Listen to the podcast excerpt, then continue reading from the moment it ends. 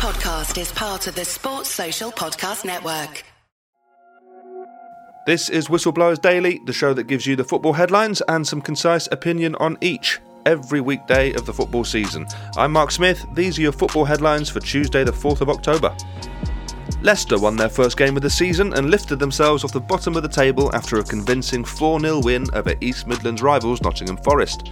James Maddison scored two and made another in the rout to increase calls for him to be on the plane to Qatar in November.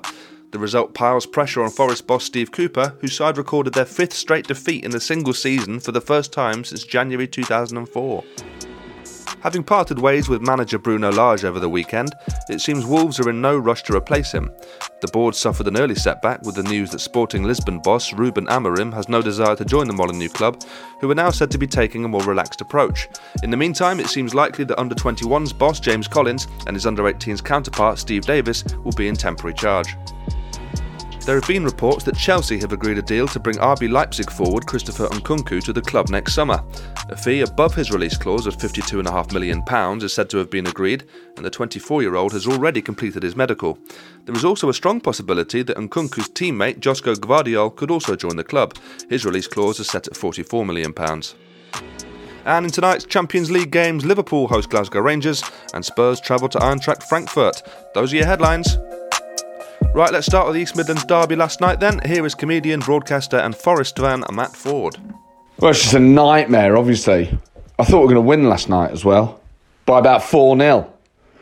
So I took no pleasure in that. Oh, it's just so hard, isn't it? Because I'm still very positive and think as long as we finish fourth from bottom, it's fine.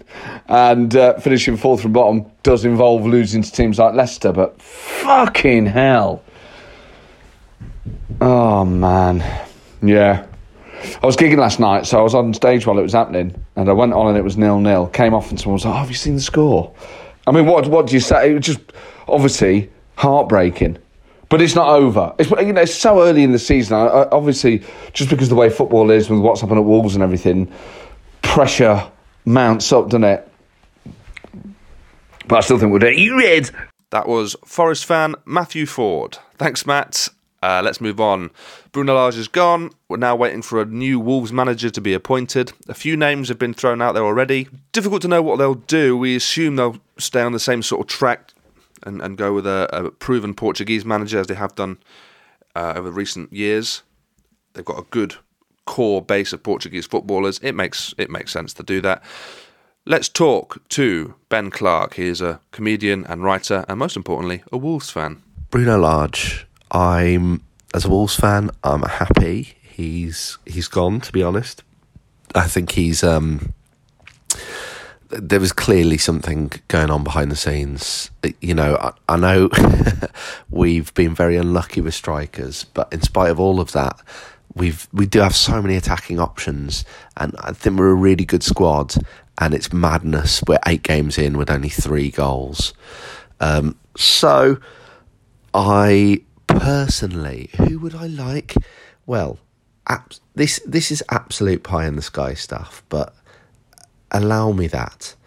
Um, okay, in an ideal world, and I know I can't have this, but I would like Fernando Santos as the next Wolves manager because, well, you know, Portugal. He's the current uh, Portuguese manager and... He, but and, and half our team's Portuguese, but also it's the right kind of uh, play for us. I think the kind of attacking, very front foot. It moves the ball around quickly. You know, one touch football. Um, and if I could, and uh, this is perhaps less pie in the sky, but it's still absolutely insane. How about Zinedine Zidane? Because I believe he's still a free agent at the moment. And, you know, again, he likes to play uh, attacking football, and that is exactly what we need. So those are my thoughts. Um, take them or leave them. And I hope you're doing well, and speak to you soon. Bye. That was Ben Clark, comedian and writer and Wolves fan. Thank you, Ben. Uh, and finally then, Chelsea look like they've agreed a deal to get Christopher Nkunku to the club next summer, along with his teammate Josko Gvardiol. Uh, this would absolutely fall in the category that we've seen Todd Boehly worked towards during his time as owner of, of Chelsea. Young, talented, quality players. Um, they've proven it in Germany. Now, we know that that's not a guarantee of anything. Ignore Haaland. It's not a guarantee of anything. I mean, Chelsea have seen it themselves, haven't they? The likes of Pulisic, the likes of Werner. Havertz has struggled at times. So they know that going from Germany to the Premier League is not a guarantee of anything. But having seen Nkunku a few times, I think he's an outstanding player. He gives them more options going forward.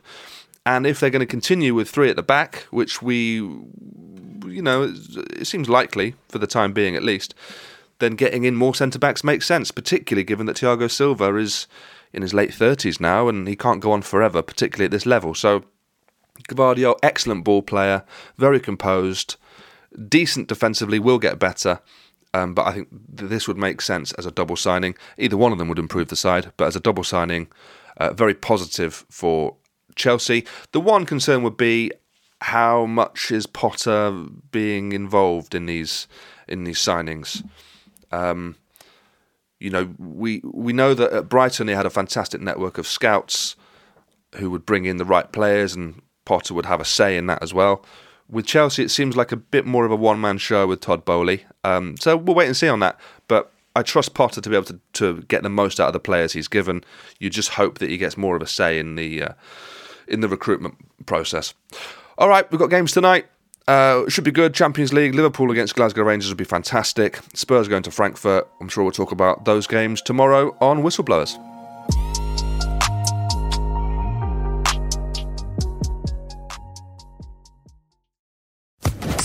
Social Podcast Network.